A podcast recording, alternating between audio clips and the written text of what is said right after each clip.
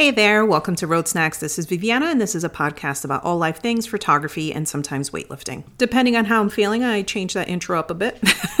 if this is the first time visiting uh, this podcast, thank you so much for stopping by. A quick intro my weightlifting work was under the name Everyday Lifters, and then um, my wedding and boudoir stuff was under my name. I recently decided to combine all of my work onto one platform, and with the images I create, I challenge beauty standards. So today we're going to be talking about the word fat. First, let's explore the word fat phobia also known as fatismia. I don't see too many people use that word. Um, I, u- I hear people use the word anti fat more often because, in using the word phobia, it's taking away from folks who actually have like they have phobias.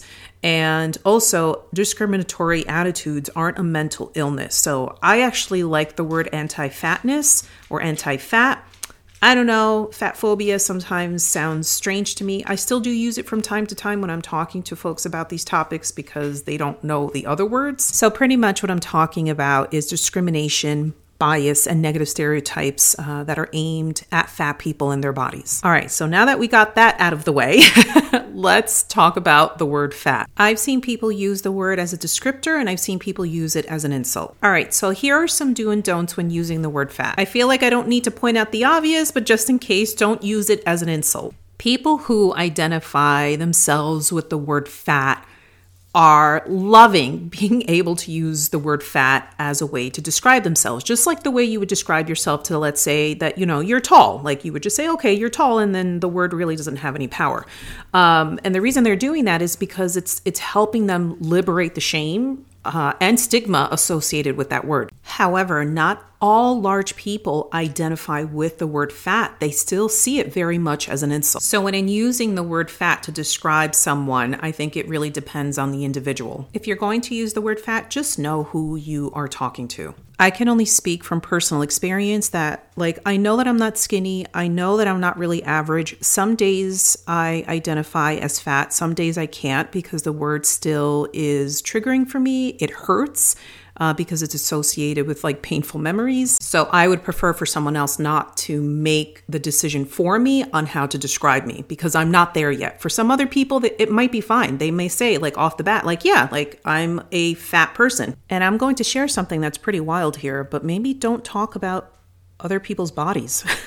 I mean, I know it's a wild concept. If someone does identify with the word fat and they say, they may say to you, hey, like, yeah, I'm happy to be a fat athlete, or yes, like, I'm a fat comedian, please don't respond with, oh, but no, you're not fat, you're beautiful. Come on, people. Another thing to avoid is that if you overate and you're feeling really full, don't say that you're feeling fat. Fat is not a feeling. Also, I need to let you know that I'm not sitting here all high and mighty and like pointing a finger at anyone who's ever done these things. I am just, I'm learning as I'm going as well.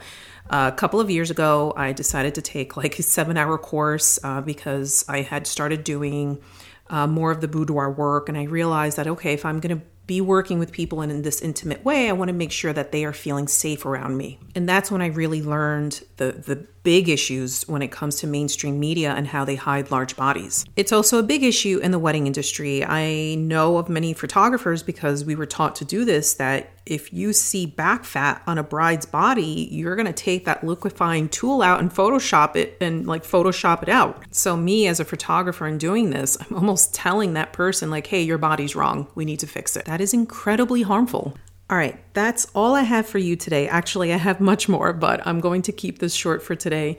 Friends, thank you so much for stopping by. Take your vitamins, be a kind human being. And also, like, if you found this helpful, share it with someone else. Um, I would love to start building up my community again of what used to be everyday lifters. There are a lot of people that left uh, because they're uncomfortable with this information that I'm talking about. So if you know of anyone that would benefit in having these conversations or even just learning, just let them know where I am and, you know, drop a DM. Do people say that? Drop a DM?